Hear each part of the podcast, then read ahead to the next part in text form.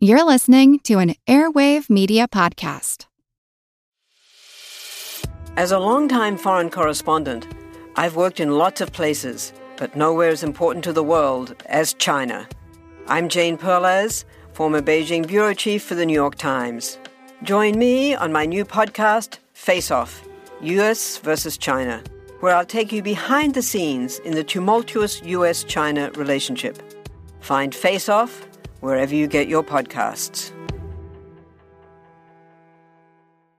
Want to learn how you can make smarter decisions with your money? Well, I've got the podcast for you. I'm Sean Pyles, and I host NerdWallet's Smart Money Podcast. Our show features our team of nerds, personal finance experts in credit cards, banking, investing, and more. And they'll help you make the most of your money while cutting through the clutter and misinformation in today's world of personal finance.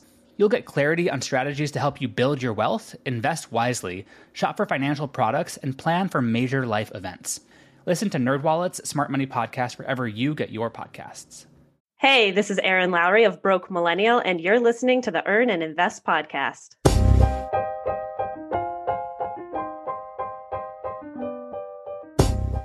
We had never really talked about money.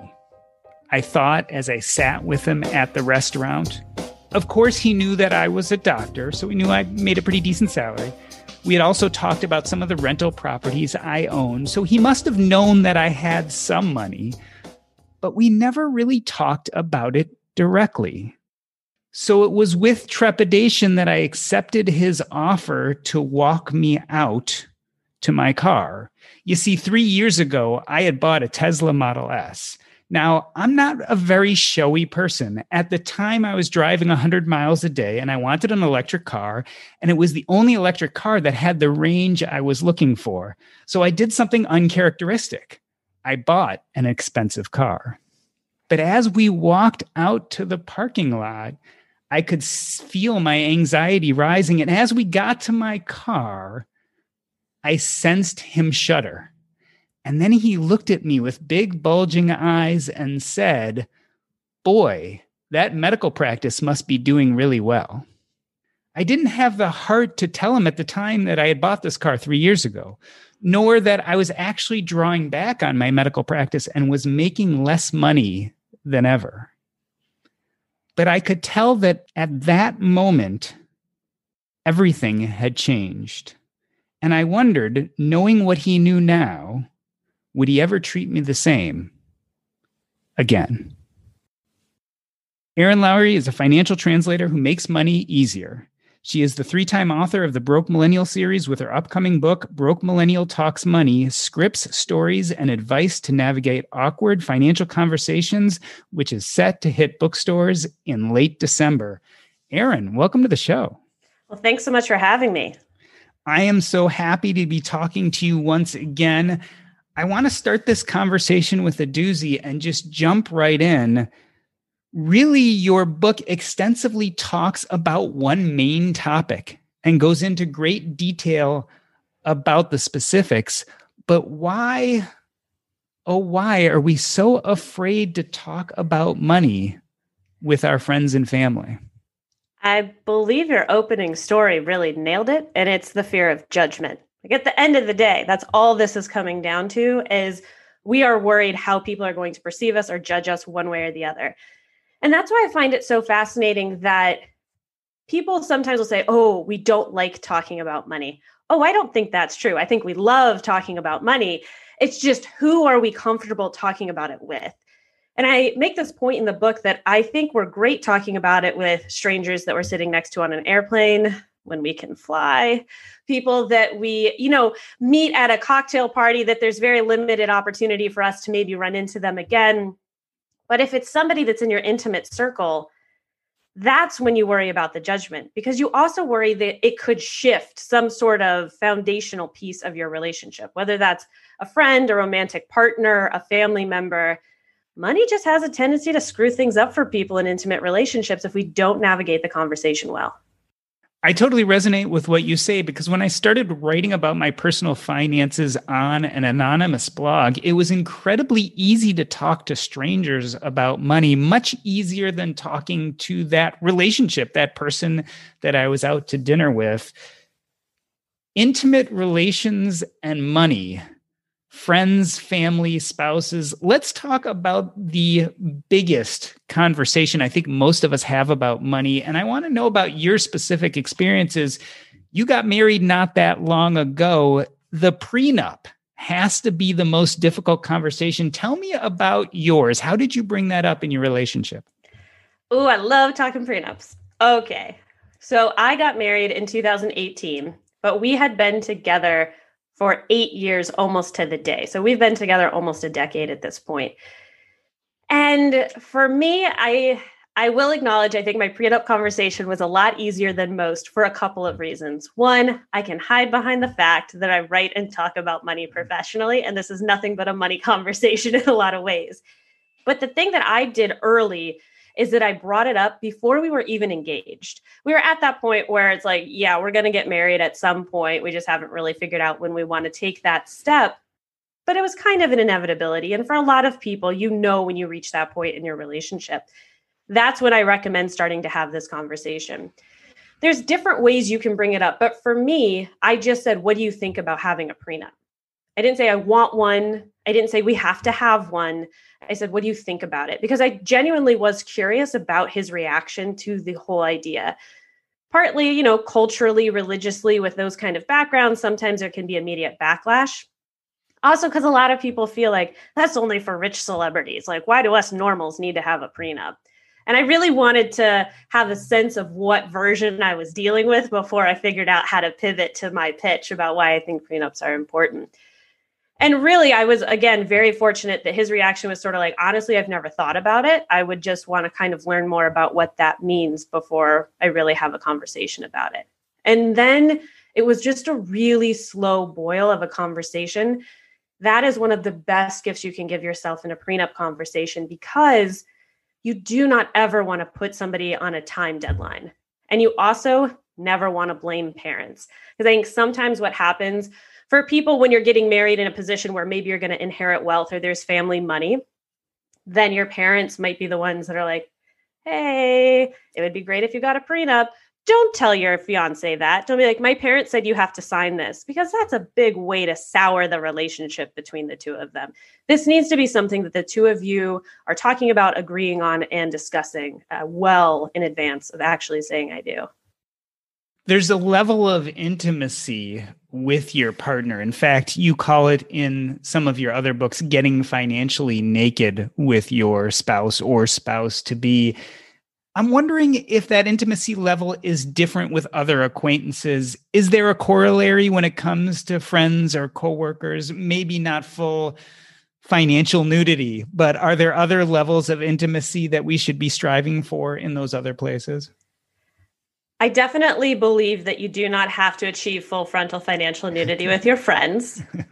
You do not have to tell them how much money you make. You do not have to tell them your net worth. I do think it can be, there's a case to be made for telling them about debt, at least the existence of, if not the actual number. And the reason I do advocate for that is because it helps give them context about why you're making certain decisions, especially if you're saying no a lot. If it's like, hey, do you want to come to this? No also don't just say no like back it up with either a counter offer or context because at some point they're going to feel like yikes you just decline all the time i'm going to stop asking. I would love if people felt more comfortable being open but again coming back to that feeling of judgment it's just a bit of a risk because we naturally are very envious creatures even if you're super aware and self actualized, it's really easy to get envious of somebody else's situation. And I think that you just have to be really careful because people can't unknow and unlearn that information once you share it. So you need to know and trust the relationship that you have with a friend before you're going to share something like net worth or salary. And maybe there's a good reason that they're asking you about salary. Maybe you work in the same field, they're applying for a new job, knowing your salary is going to be helpful for them in a negotiation. But outside of that, you just really need to know the relationship dynamic between the two of you, which I know is kind of a vague answer. And I dig into it a bit more in the book, but I think that we just do run these risks of if we overshare information, people can then get jealous. Or they also can feel entitled to tell you how you can spend your money, which I think is where really what gets infuriating if they know that you have a certain comfort level and they ask you to do something. And frankly, you just don't value it. It's not that you couldn't afford it, you just don't want to spend your money on that. You really don't need people saying stuff like, well, you can afford it, or it's not that much to you, or that's not that big a deal. So you just have to tread lightly with how much you want to share in that regard. One thing I definitely got from the book is that there are two main issues when it comes to having these really awkward money conversations. One is good communication. And I have to admit that that's something that I came into reading this book thinking. But the second one, which surprised me a little bit, was setting boundaries. And I think that gets really to what you're talking about here is how do you decide what boundaries to set with which people? Because to me, that has to be the hardest part of deciding how to figure out these relationships. I know for me, somewhere emotionally, I had set that boundary with my friend that we didn't really talk about our financial intimacies. And it blew up in my face a little bit when it became obvious to him all of a sudden that maybe I had more money than he thought. You know, that also brings up this idea of I don't think people should lie generally about their situation but at the on the flip side, if you live a very frugal life and it's no one's business what you have in your bank account save your spouse and perhaps some other family members, but I think that that's where the disconnect can get it is, is, if somebody perceives that they are on the same footing as you and then it becomes aware that they're not. That I think is where there's a lot of disruption in relationships or, and one thing I talk about a lot because I feel like for many millennials, this is kind of now becoming a thing as we age. You know, you and your friends were on the same financial foot in the beginning, but now as careers have progressed and life decisions have been made, you could be in very different positions. And that also can just lead to some level of tension, even though no one really means for that to happen. And I do think the boundary setting is critical in so many ways. It's critical because it is so easy for other people to spend your money. I recently was narrating the audiobook and realized how much I really like rail against weddings throughout this book.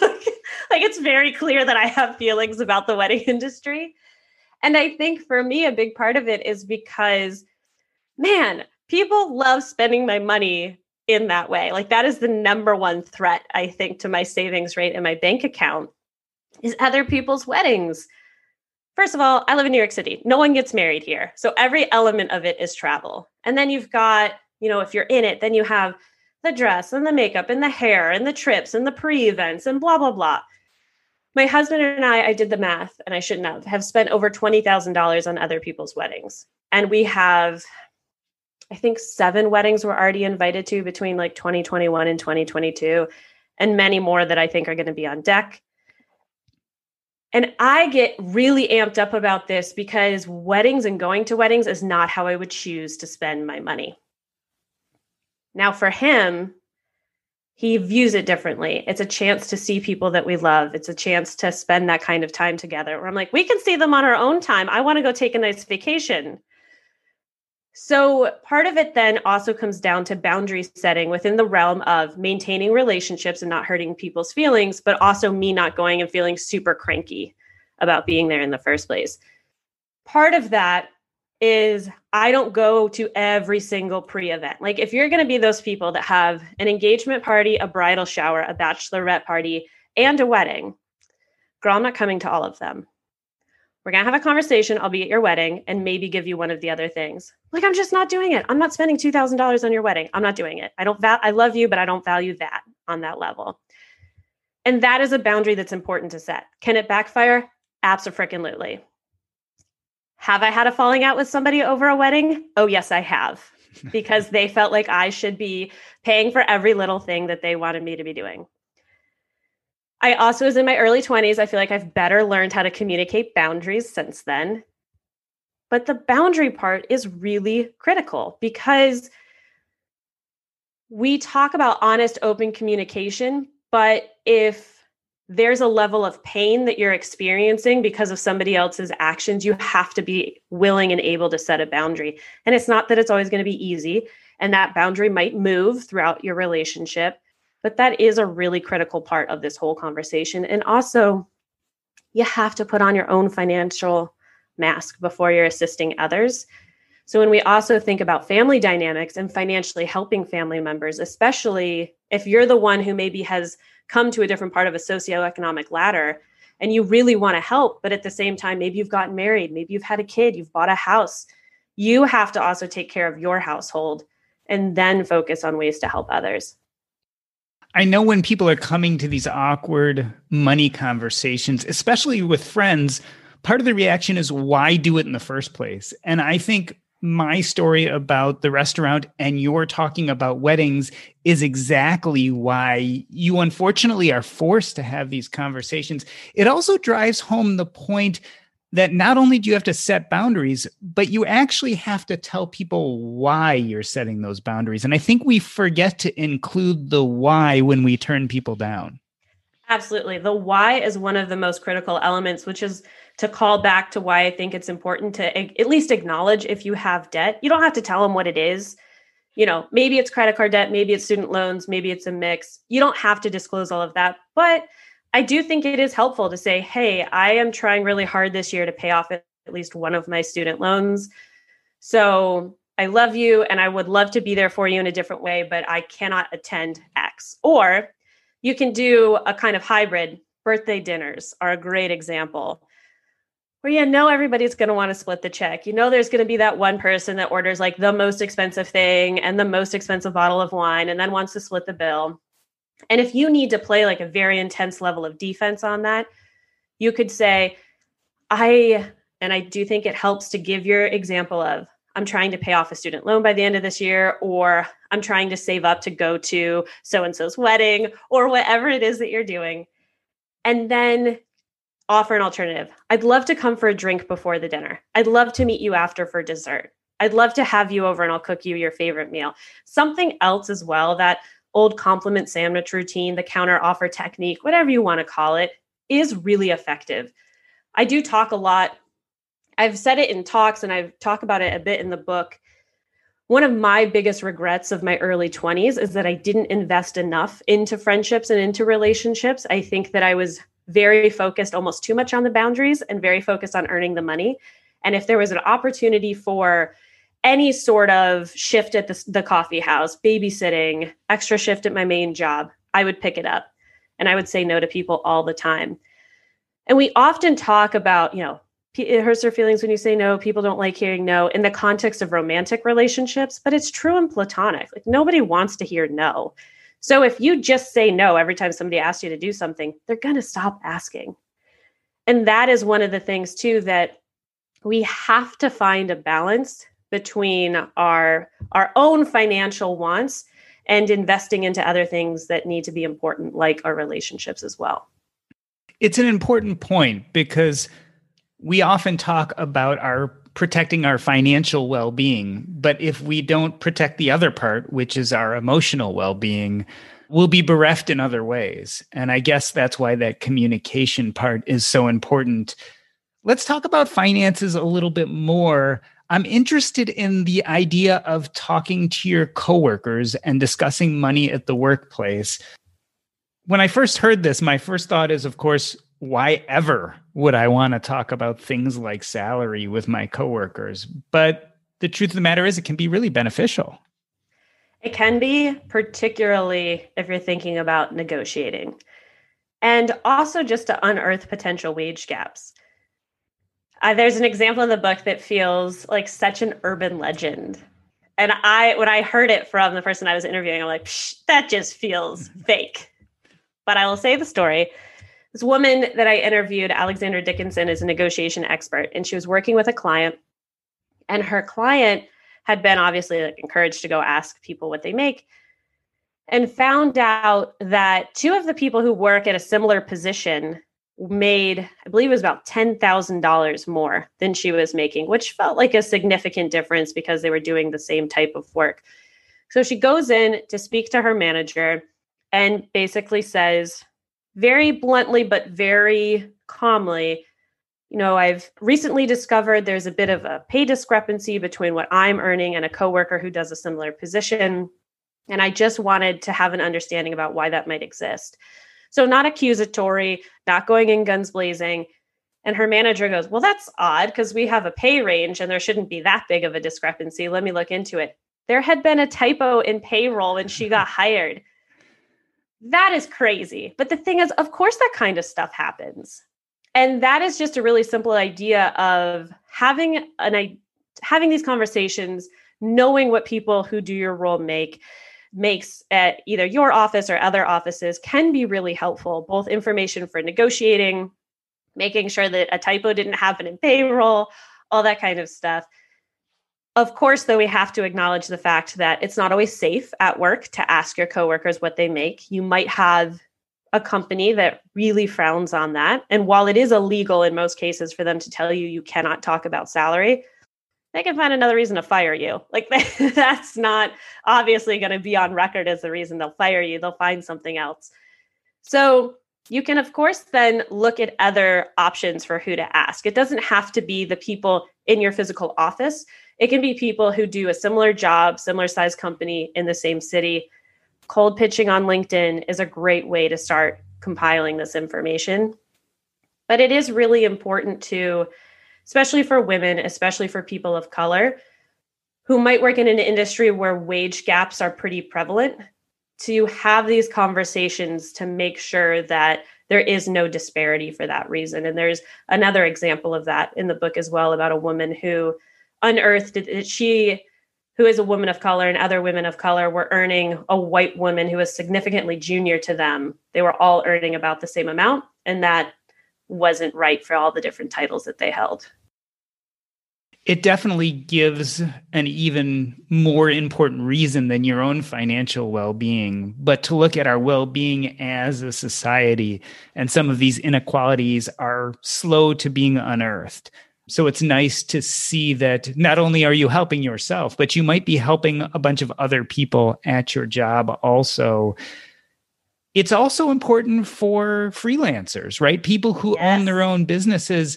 The imposter syndrome does funny things to ourselves, and sometimes we don't necessarily ask for what we're worth.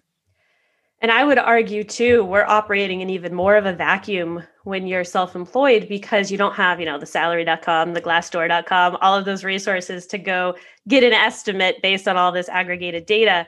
You have to talk to other people. Also, we're negotiating way more than your average traditionally employed person who maybe negotiates once a year for their salary, with the exception of certain types of positions. We're probably negotiating two to three times a month for different types of contracts. So, one, we can hone that skill very quickly, which is great, but you also do have to have those conversations. And I cannot tell you how many times in my freelance career I have earned, I am not kidding when I say tens of thousands of dollars more collectively by talking to other people about what they would have or have charged for similar work. And you do have to make sure that you're talking to people again that are in comparable positions. You can't be looking at somebody that's so much further down the road in their career and be like, well, if they made that amount of money, I should ask for that. Obviously, that's not the case, just the same as if you're, you know, second rung up from entry level employee, you're not asking the VP what they made at their job either. I think one of the easiest ways to either increase your salary or your net worth is to make sure you're not leaving money on the table. And of course, you can do that in an intelligent way, but it's a very important point for most young professionals, especially at the beginning of your career, because if you don't start that process early, you're continuously playing catch up. You are. And that's a big part too in the negotiation conversation. It got brought up that if you're trying to close, let's say, a wage gap that you've unearthed, and let's say that's a 20% difference between you and somebody else in your office, well, sure, you can try to negotiate for that. But then you're you're just catching up. So that person's about to get another raise too, and you're not necessarily match for match. But the other thing is 20% can be a really big jump at a lot of companies. What might make more sense, and it's going to sound super millennial, is to look at a different company. Like it's very hard to negotiate that way up within the structure you're currently in. Most people usually end up getting the big raises when they jump. And that's yeah. why it's also and that's why it's also so important to know the salary data out there because when you do jump ship and you go to that new job, you don't necessarily have to tell them what you were making at your last job. But if you're going to make a persuasive argument once they give you the job, you need to know what other people should be making at your level. And I would also argue you should not tell them if they ask you, What did you make at your last job? One, know your legal rights. Some cities and states that is illegal for them to ask. Two, the old politician pivot you don't ask, answer the question you are asked you answer the question you wanted to be asked and so you say well for the job that you're hiring i'm not willing to earn less than blah and answer it that way by the way, I found that as a podcast interviewer, some of my guests are really good at the politician pivot too, of not answering the question I ask, but answering the question they want to ask. But that's neither here nor there. I have done it a couple of times, but the, every time I do it, I'm usually like, "Well, to employ the old politician pivot," and then I'll I'll answer what I wanted to answer. So I'm very bad at it because I acknowledge that I'm doing it. I want to transition to talking about money with your parents because I've believe it or not found that talking to your coworkers, friends, and even spouse is much easier than having the conversation with either your parents or your siblings. Why are family money talks so fraught? I just want to say I was like nodding emphatically as you were saying that because I know they cannot necessarily see me right now. But man, this question is such a good one. And it is because you're kind of upending the paradigm in the relationship. Your parent is the parent and you are the child, and they know better and they know more, and they are supposed to be looking out and caring for you. Plus, you're bringing up their mortality, which is just always a tough thing for folks. And the thought that even if it's not necessarily their mortality that you bring up, you could be bringing up the fact that they will age they may not be able to care for themselves independently at some point. They may lose agency and autonomy over their own body. That is really hard. No one really wants to think about that part of their life. So you're bringing all of these really heightened emotional things into this conversation. And if not done very gracefully and tactfully and carefully, it also can end in really bad ultimatums I think there's so many TV shows and movies where you see the kids be like, Mom, Dad, you have to move into the retirement home or you have to move in with us. You're going to hurt yourself or someone else, stuff like that. And you shouldn't be talking to your parents like they're your child either. You have to respect this relationship dynamic as well. And also how hard it is for them to admit that they might have to lose some level of autonomy.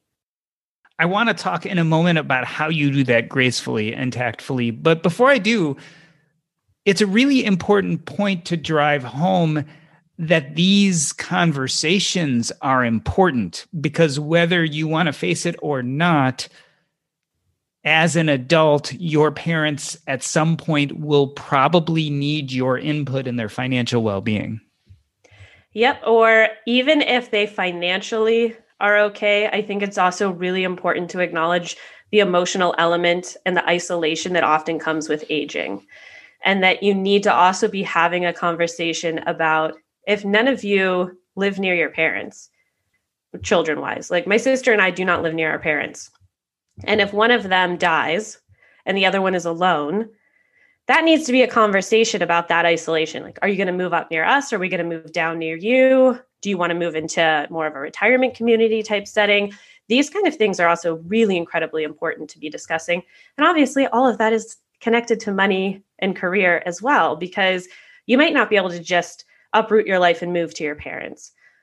Or if you do, and one of the things that gets referenced in the book as well is it could be you as a partner to a spouse have this either cultural expectation that you're going to be caring for your parents that your spouse might not have that relationship necessarily and be resentful of that type of connection. So that also needs to be a conversation with your partner and how much you're going to spend. There, it's all so interconnected, but it is really important to have the conversation early. And especially if you believe your parents are going to be resistant, have it early and be fairly consistent about bringing it up. I'm not saying every week, maybe not even every month, but a couple of times a year at the very least. And if you can't make any headway, think about bringing in another person, perhaps a third party, whether it is a religious leader, a community leader, another family member, a really close family friend, somebody or doctor, somebody that can maybe get them to talk at least to them about it. In the first half of the show, Erin and I discuss how to start these awkward money conversations with friends and a potential spouse. After the break, we delve into where to begin with your parents. But first, you know what? I love our meals from Factor. My son started getting them about a year ago when he needed a quick alternative to meals on the go. But where we've really enjoyed them is we've been remodeling our kitchen. That's right. We've had no access to our kitchen for the last few weeks. And some nights we just had no idea what to do for a meal. That is where Factor came in. We would just pop the meal in the microwave and two minutes later, we'd have a fantastic meal. You can do the exact same thing, and there's tons of variety. Choose from a weekly menu of 35 options, including Calorie Smart, Keto, Protein Plus, or Vegan and Veggie. Also, discover more than 60 add ons every week. These are chef prepared meals, and let me tell you, they are delicious. No fuss, no mess. You just put it in the microwave, and two minutes later, you have a meal. This is tailored to your schedule. You can customize your weekly meals with the flexibility to get as much or as little as you need. Head to factormeals.com slash earn50 and use your code earn50 to get 50% off your first box plus 20% off your next box. That's code earn50 at factormeals.com slash earn50 to get 50% off your first box plus 20% off your next box while your subscription is active. Wish you were in early on some of the best performing IPOs of 2019 and 2020? Our crowd investors were, and now you can join them in what's next. With our crowd, accredited investors have access to invest directly, easily, and most importantly, early. Our crowd investors have benefited from our crowd companies IPOing like Beyond Meat or being bought by companies like Intel, Nike, Microsoft, and Oracle. Today, you can join our crowd's investment in Nanolock Security, a company offering IoT cyber protection, including billions of low end devices that other technologies cannot protect. Nanolock is the only device level protection that has near zero power requirements and is agnostic to the operating system. You can get in early on Nanolock and other unique opportunities at ourcrowd.com slash EAI. The Our Crowd account is free. Just go to O-U-R-C-R-O-W-D dot com slash E-A-I. What I really loved about your upcoming book, Broke Millennial Talks Money, is not only do you bring up all these issues, but you provide some specific scripts. So let's talk about how we tactfully and gracefully start this conversation with our parents. What are some of those beginner scripts to ease into the conversation? Well, one, you know your parents.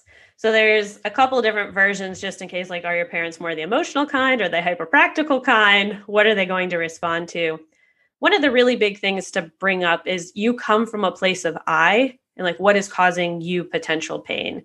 So I want to have this conversation. I think it's important laying that groundwork and also bringing up why you think it's critical. Maybe we have a history of Alzheimer's, we have a history of cancer, we have a history of diabetes in our family and also bringing up that you want to have these conversations for their benefit and protection. This isn't, where's your will? How much am I getting? Like, don't bring up those kind of documents. Be talking about things like, I don't want to have to make a medical decision for you without having it in writing what you want.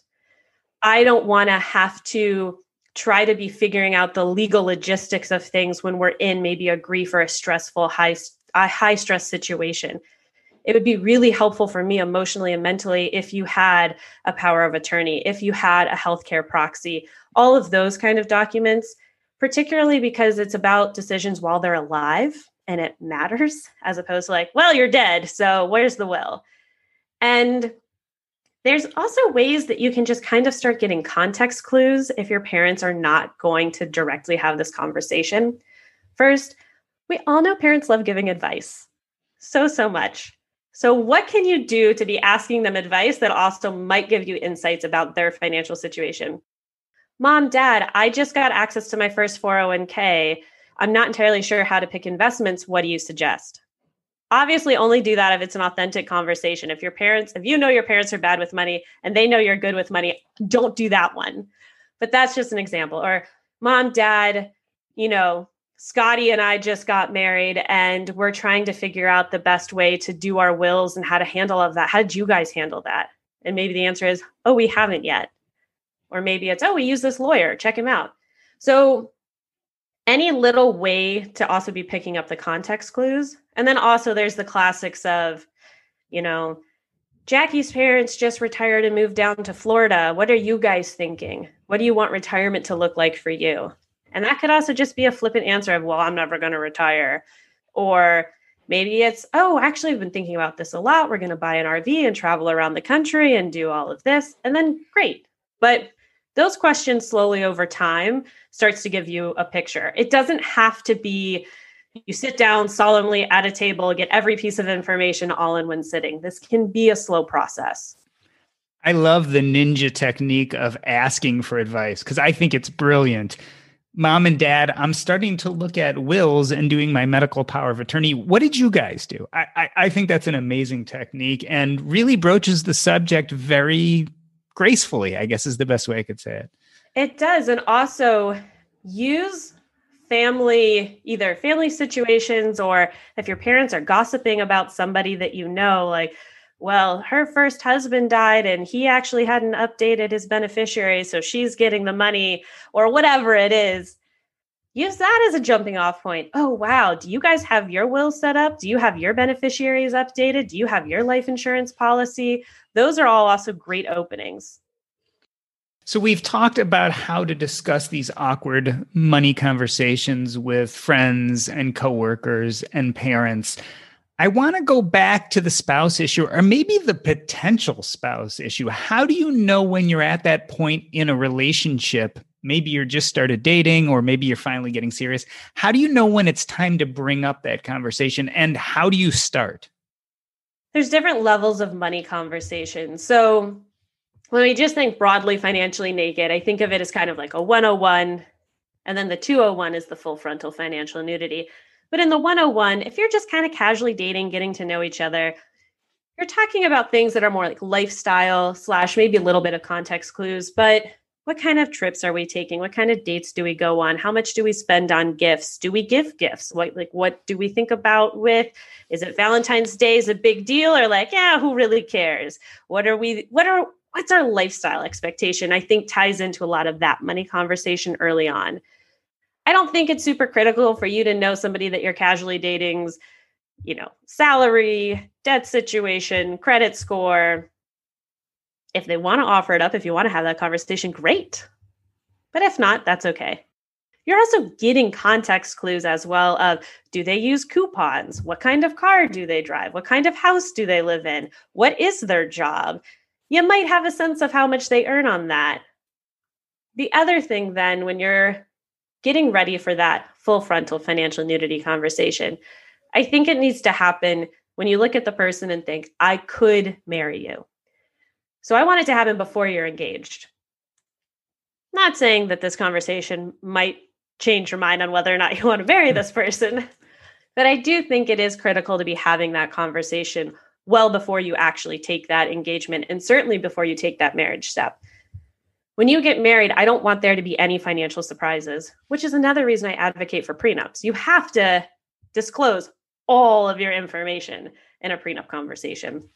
So you should know every bit of debt that exists. You should understand the person's salary, but also, and perhaps just as, if not more importantly, what are our financial goals individually and as a team? What is our kind of plan around saving and how are we going to spend and how are we going to bank? And having those conversations are also a really critical part of all of this. It also gets to the point of finding out some of what your partner's money scripts are. You quote brad klontz often in your book. I've interviewed him before. And that's the point where you really start have to start understanding what their innate beliefs about money are and what money means to them in their life because going forward as a couple that's going to become an issue at some point. It will and i also hope it will give you compassion. That is one of the biggest reasons i think you need to truly unearth your partner's emotional relationship to money is so when there is a behavior that you're not understanding because it's not the way you would react hopefully you have compassion to why they're making that decision or you understand this is how they grew up with money. So that's why this is a stressor or a trigger or a pain point or whatever terminology you want to use. Because we all know you can get into some doozies of fights about money. And a lot of it has very little to do with the actual money and everything to do about the emotion around it. And so pausing and talking about why you're reacting the way you are can be really critical and important. I recommend trying to disclose the financial slash emotional baggage to money when you're not in like the heat of the moment of a fight. Let's have that when we're feeling calm, but try to remember that when you're also in engaged in perhaps a, a little bit of high tense situations. Let's look at the darker side of this conversation. Tell us a little bit about financial infidelity. What is it and how do we deal with that? Financial infidelity and also financial abuse, I would kind of separate into two categories, although there certainly can be overlap. Financial infidelity is when your partner is making financial decisions or engaging in financial behaviors and hiding it from you, particularly ones that are damaging to your overall financial health as a couple. I think of gambling as a really classic example. It's one thing to say, hey, I'm going to the casino with some buddies. I'm planning to spend no more than $500 that's your fun money. Go have a good time. And chronically gambling, pulling money out of retirement funds, pulling money out of savings that perhaps your partner isn't paying attention to, particularly if you're the chief financial officer of the family and you're making decisions. And it could be investment decisions, it could be overspending. There's so many different ways that you can commit financial infidelity because it's, in simplest terms, doing something without disclosing it to your partner. But that's also based on what is your expectation in your relationship. Because that is something that Dr. Klontz brought up is that for some people, that's not a breach of trust to them because of how they have set up their financial lives. If they're 100% separate, even as a married couple, you can go do whatever, whatever you want with your money. You can go blow all of it. That's fine. That's your money. So that's not financial infidelity. But if you're totally joint, and you drain your 401k to go make an investment that goes south and you're not telling your partner, that could be financial infidelity.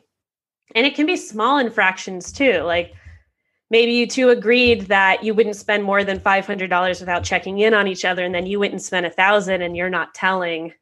It might be a small infraction, but it's still an infraction. It reminds me about how much gray area there actually is with these conversations the other thing that comes to mind is that we often shoot for perfection and end up shooting ourselves in the foot instead.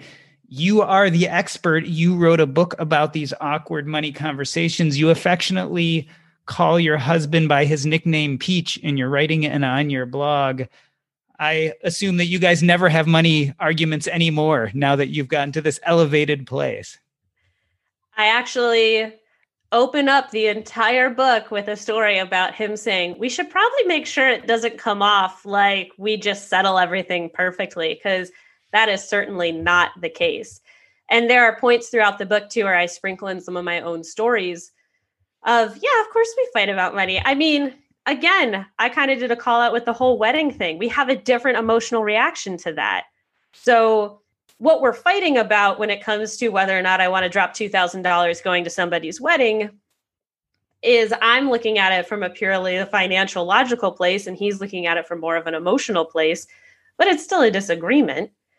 And no one unless that somehow that magically both of you have the exact same emotional relationship with money, the exact same ethos around how to spend, save and invest. I'm sure there's like six couples in the whole world who are like that. But the reality is, you're going to have disagreements about money. A big part of it is just how effectively can you disagree and communicate through those disagreements and have those conversations in a way that, yeah, you might have little fights here and there about money, but you're going to still be respectful with each other and you're going to figure out a way to compromise. And I want to actually just briefly point out on that compromise. One of the pieces of advice that I got from one of the folks in the book is that that doesn't always have to mean a down the middle split. The example she uses is if you want to spend $3,000 on a couch and he wants to spend $1,000 on the couch, that doesn't have to mean that you spend $2,000 on the couch. That can mean one of you takes the win on this one And in the future, somebody gets to take a win on the other one. But an example somebody else brought up, you gotta let it go. Like if you decide, and I have felt this way with the apartment I'm sitting in right now, if you agree to spend more money on something that is a perpetual payment, like a house, like a car, and let's say you're like me and you're the CFO of your marriage. So you're actually writing the bill or, paying the bill rather every month. You might have some feels every time you cut that check. You're like, you know what? I didn't want to spend this much money on this apartment. I wanted to spend X on this apartment. You gotta let it go because otherwise you're just gonna keep fighting about it. And the decision has already been made. Once the decision has been made, release it whatever it is that you have to do to release it, you have to. You can't keep nitpicking at your partner about that decision because fundamentally you ended up agreeing to it. So you got to let it go. What we're talking about is fighting fair, right? Because every couple is going to fight about money. You gave two good examples. One is instead of compromising trade wins, the idea of don't buy the $2,000 couch because one of you wants to spend 3000 and one of you spend, wants to spend 1000 let one person win one time and then maybe in the future the other part of the couple wins. The other point was to let it go, right? So you can't hold on to these grudges forever. Are there any other quick tips about fighting fair in a relationship such that you can have these disagreements without it blowing up the marriage? I think a big thing too is going back to that idea of compassion and just try to be treating your partner, even in high stress moments, with the compassion that you also want to be receiving. And one thing too, that I also always recommend to couples, no matter what you're fighting about, is the old, this is what I hear you saying. Because sometimes this is a communication issue where you're just misunderstanding the person's point. And you should repeat back at certain points, especially at really stressful moments of, okay, I just want you to know what I'm hearing you say is, and repeat it back however you're interpreting it. Because you also might find that's not what they're intending for you to take away. So making sure that you're actually understanding what you're fighting about, because we all get into also those fights where it's like, that's not what I meant. so it is really important to make sure you're totally you, you're on the same page about what the fight is even about in the first place, which sounds really silly, but it can happen. So, sum it up for us. Let's look at the big picture. No one likes having these awkward money conversations but clearly they're important to someone who's thinking about going out and buying your book. What are the consequences of not learning how to have these conversations? The consequences of not learning how to have these conversations is this will forever be a pain point. And you can have your own personal financial health be at an A plus 100%. You're investing and saving in alignment with whatever your goals are you are on track to achieve everything. But at some point, you're going to have to navigate awkward money conversations. It might be small, seemingly inconsequential, and sometimes saying no to invitations to things, having to stick up for yourself about splitting a bill at a dinner table. And other times it can be really big, like your spouse's family needs financial support. And what is that going to mean for you? Or your parents need support, or your sibling, or maybe a friend comes to you to ask for help. These are important things to learn how to navigate. And I also just want to go back to one more thing when we think about fighting about money or even just engaging in a conversation about money. Goal setting and going back to your goals is also a really critical way to either give an excuse if you don't want to do something. Hey, I'm trying to do this. I'm trying to save for this. I'm trying to pay off this. Or, okay, we keep having this fight. Let's go back to the numbers. This is what we said we're trying to achieve. If we make this decision, this is how that's going to impact the goal that we had set. And goal setting, it's such a boring answer, but it's also the base of everything you do with your financial life how you're investing, how you're saving, how you're paying off debt, and then also how we talk about money. So it comes down to set your goals, communicate, set your boundaries, and then reevaluate. And I think that really sums it up really well. The book is Broke Millennial Talks Money Scripts, Stories, and Advice to Navigate Awkward Financial Conversations is going to drop what, December 29th? That's right, December 29th. So if people want to interact with you more or learn more, or perhaps even buy an early copy of your book, where can they find you? Well, you can find me on Instagram at Broke Millennial Blog, on Twitter at Broke Millennial. The website is brokemillennial.com, where you can also sign up for my newsletter. And then I would also want to say for anybody who's interested in buying the book, particularly before December 29th, if you email proof of purchase to team at brokemillennial.com, you can unlock a bunch of pre order offers. I have an exclusive bonus chapter, the prenup checklist. So, if you want to have the discussion guide for how to have a prenup conversation, and the Are You Your Parents Retirement Plan checklist. So, everything that you need to be asking your parents, you can unlock all of those pre order bonuses as well. I just finished reading the book, and there are really some very, very helpful scripts and tips for having these difficult conversations, which, while most of us would like to avoid them, anyone who's lived enough life realizes that most of these conversations in the end are impossible to avoid if you want to take care of yourself and your loved ones. So I highly suggest you go out and buy it. This has been the Earn and Invest podcast. On behalf of myself, Doc G, I wanted to thank Erin Lowry. It was great to be here. That's a wrap. Hey, everybody, I just wanted to remind you that if you are enjoying the conversations here at Earn and Invest, but wish you could have them more often than just on Mondays and Thursdays, be sure to check out our Facebook group. That's at facebook.com slash groups slash earn and invest. Over there, we have a community of people who discuss very similar topics to what you have here on the podcast. We discuss finances, we talk about current events, and yes, occasionally we touch on politics. Pretty much it's a place for community to come together and have those difficult conversations.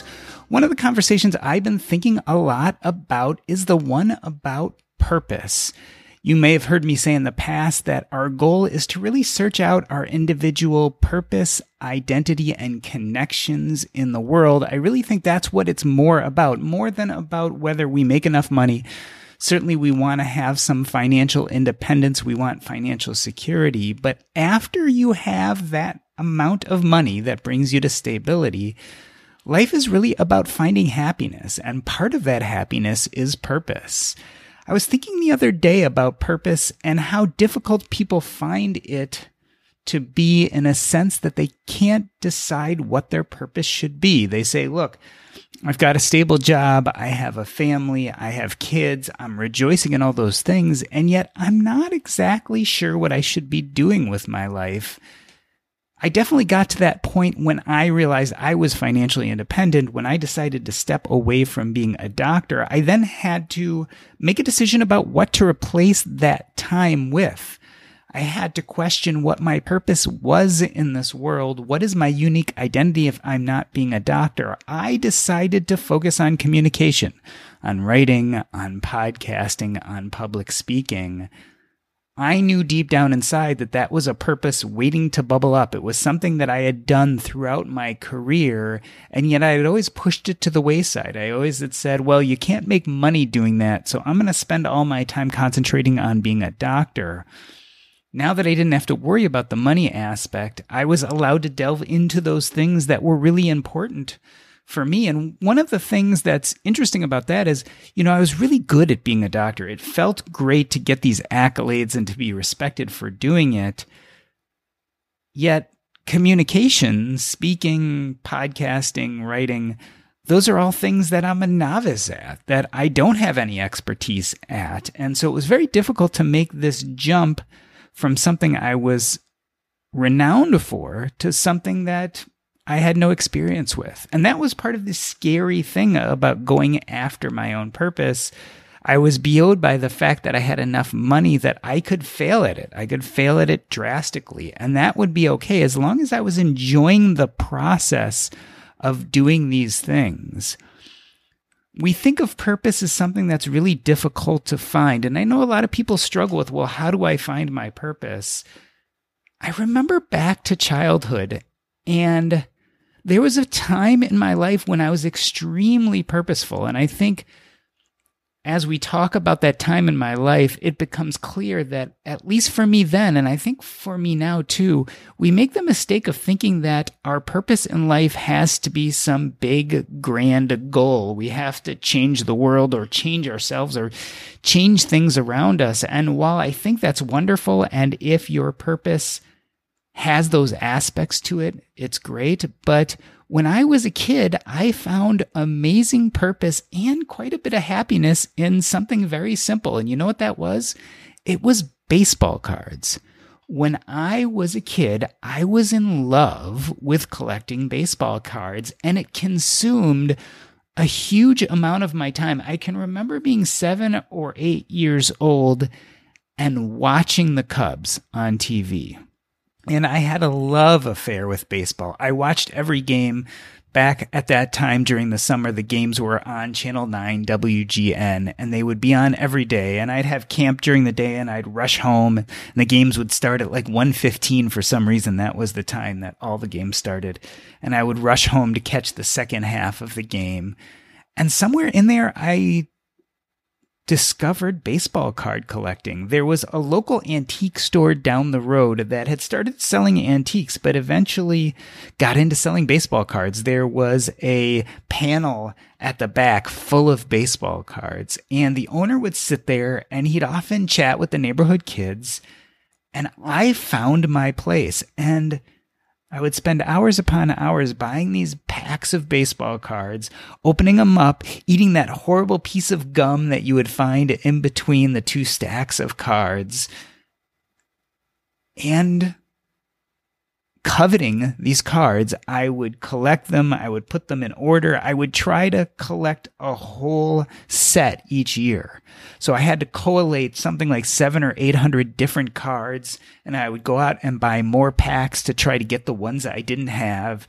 And then I would sit there day after day watching the Cubs, sorting through my baseball cards, finding the best players and the most valuable ones as I delved deeper and deeper into collecting, I started buying periodicals and price guides, and I started meeting more people and going to more stores that sold baseball cards. And I was happy for years of my life. This was my purpose. It was the thing that I dreamed about.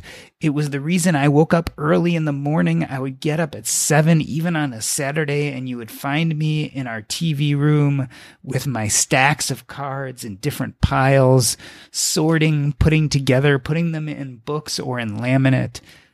This is what I did with myself, and it was a real happy part of my life. And as an adult, I look back at that time and say, well, how do I recapture that sense of purpose that I had when I was a kid? And it's almost laughable, right? Because the adult in me sees playing with baseball cards as juvenile. This isn't going to change the world. It's not going to help anyone. On the other hand, it gave me a lot of joy. And even to this day, when I'm in a store and I see a pack of baseball cards, that joy springs up in my chest. And I remember that time.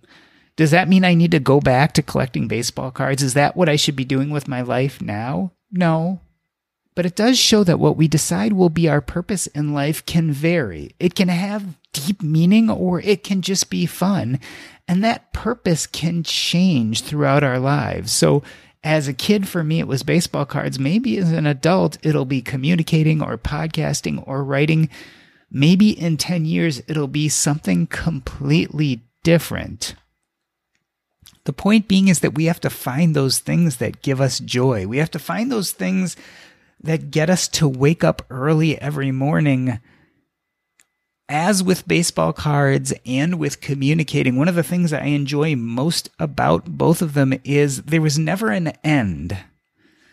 I always was continually striving to get to the next level. When it was a kid, it was getting that older, better, more difficult to find baseball card. As an adult, it's creating a better podcast or writing a better blog post or giving a better public speech there's always somewhere to improve. There's always a next level to get to. On the other hand, I can sit back and enjoy where I am now. And I think that's the point. If anything here on Earn and Invest, I hope when you listen to these podcasts, I hope when you listen to our guests, you ultimately find that the money is a tool. The financial knowledge is a way to get you to a place where you are free to explore your purpose. You're free to podcast or blog. You're free to spend your time collecting baseball cards and collating them and watching the latest game. You're free to do whatever you want, whatever makes your heart sing, whatever gives you purpose is what you should be pursuing. And whatever that is may change from today or tomorrow. It may be different next year or next month. It doesn't matter. What I hope to help you find, what I hope to find myself, is the freedom to pursue that purpose joyfully.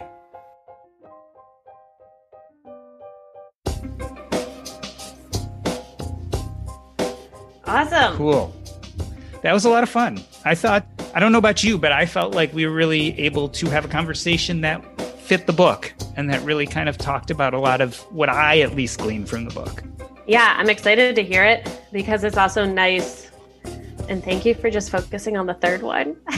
Because I feel like a lot of times when I have this conversation, like, let's go back. I'm like, oh, do we have to? So this will be a great one also to just send out to be like, if you want to know about book three, here's a bunch of stuff.